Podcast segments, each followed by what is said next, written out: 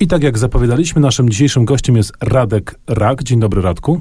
Cześć, dzień dobry, witam was wszystkich. Dzisiaj będziemy się przyglądać książce Baśnia wężowym sercu, o której mówiliśmy jakiś czas temu, która nam się bardzo podobała, ale zobaczymy teraz do jej kuchni.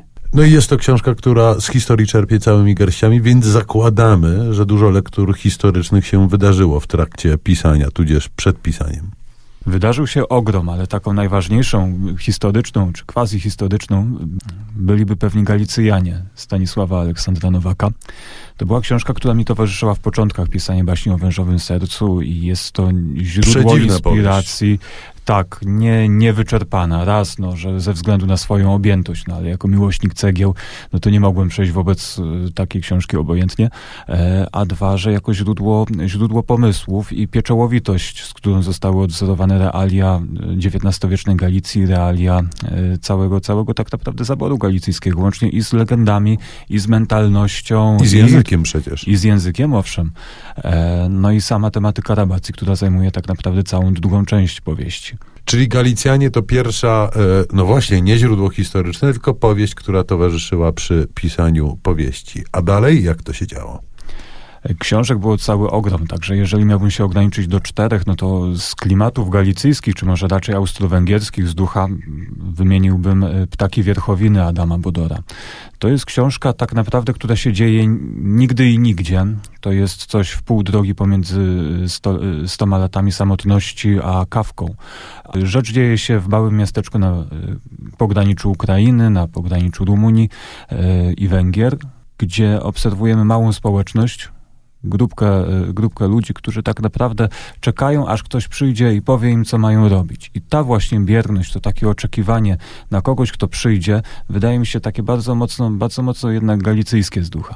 Ale powiedz taką rzecz, bo to są lektury rzeczywiście mocno galicyjskie. Twoja powieść Baśnia w Wyżowym Sercu, no tą Galicją też jest nasiąknięta bardzo intensywnie. Ty podzielasz taką Galicjo-nostalgię? To też jest dla ciebie taka kraina jakichś tam dalekich marzeń i spekulacji? Mitologia galicyjska to jest mitologia, w której tak naprawdę się wychowałem. I oczywiście łatwo jest ją ograniczać tylko do dobrego cesarza Franciszka Józefa, który czuwa z portretu do pociągów i do smacznej kuchni. I tak naprawdę mówiąc o Galicji, często się na tym etapie zatrzymujemy. Jest jednak w tej mitologii galicyjskiej coś głębszego. To znaczy taka, jak to jest widoczne nawet w ptakach wierchowiny, pewna bierność, pewna, pewne takie podporządkowanie się, no bo żeby tak iść już tymi tropami tak bardzo daleko może, mamy Brunona Schulza, który w swojej, który tak naprawdę odżegnuje się od mitologii Franciszka Józefa, ale on z tej rzeczywistości głęboko wyrasta i ona przenika i z każdego słowa się ta jego galicyjskość, ta atmosfera drobnego miasteczka gdzieś w zaborze austriackim wylewa. No i jeżeli już mielibyśmy iść takim tropem bardzo daleko, no to przecież Wenus w futrze Leopolda Sachermazocha juniora, który się też pojawia w samej powieści, no, no również jest taką książką. Ale nie wiem, czy my to chcemy puszczać.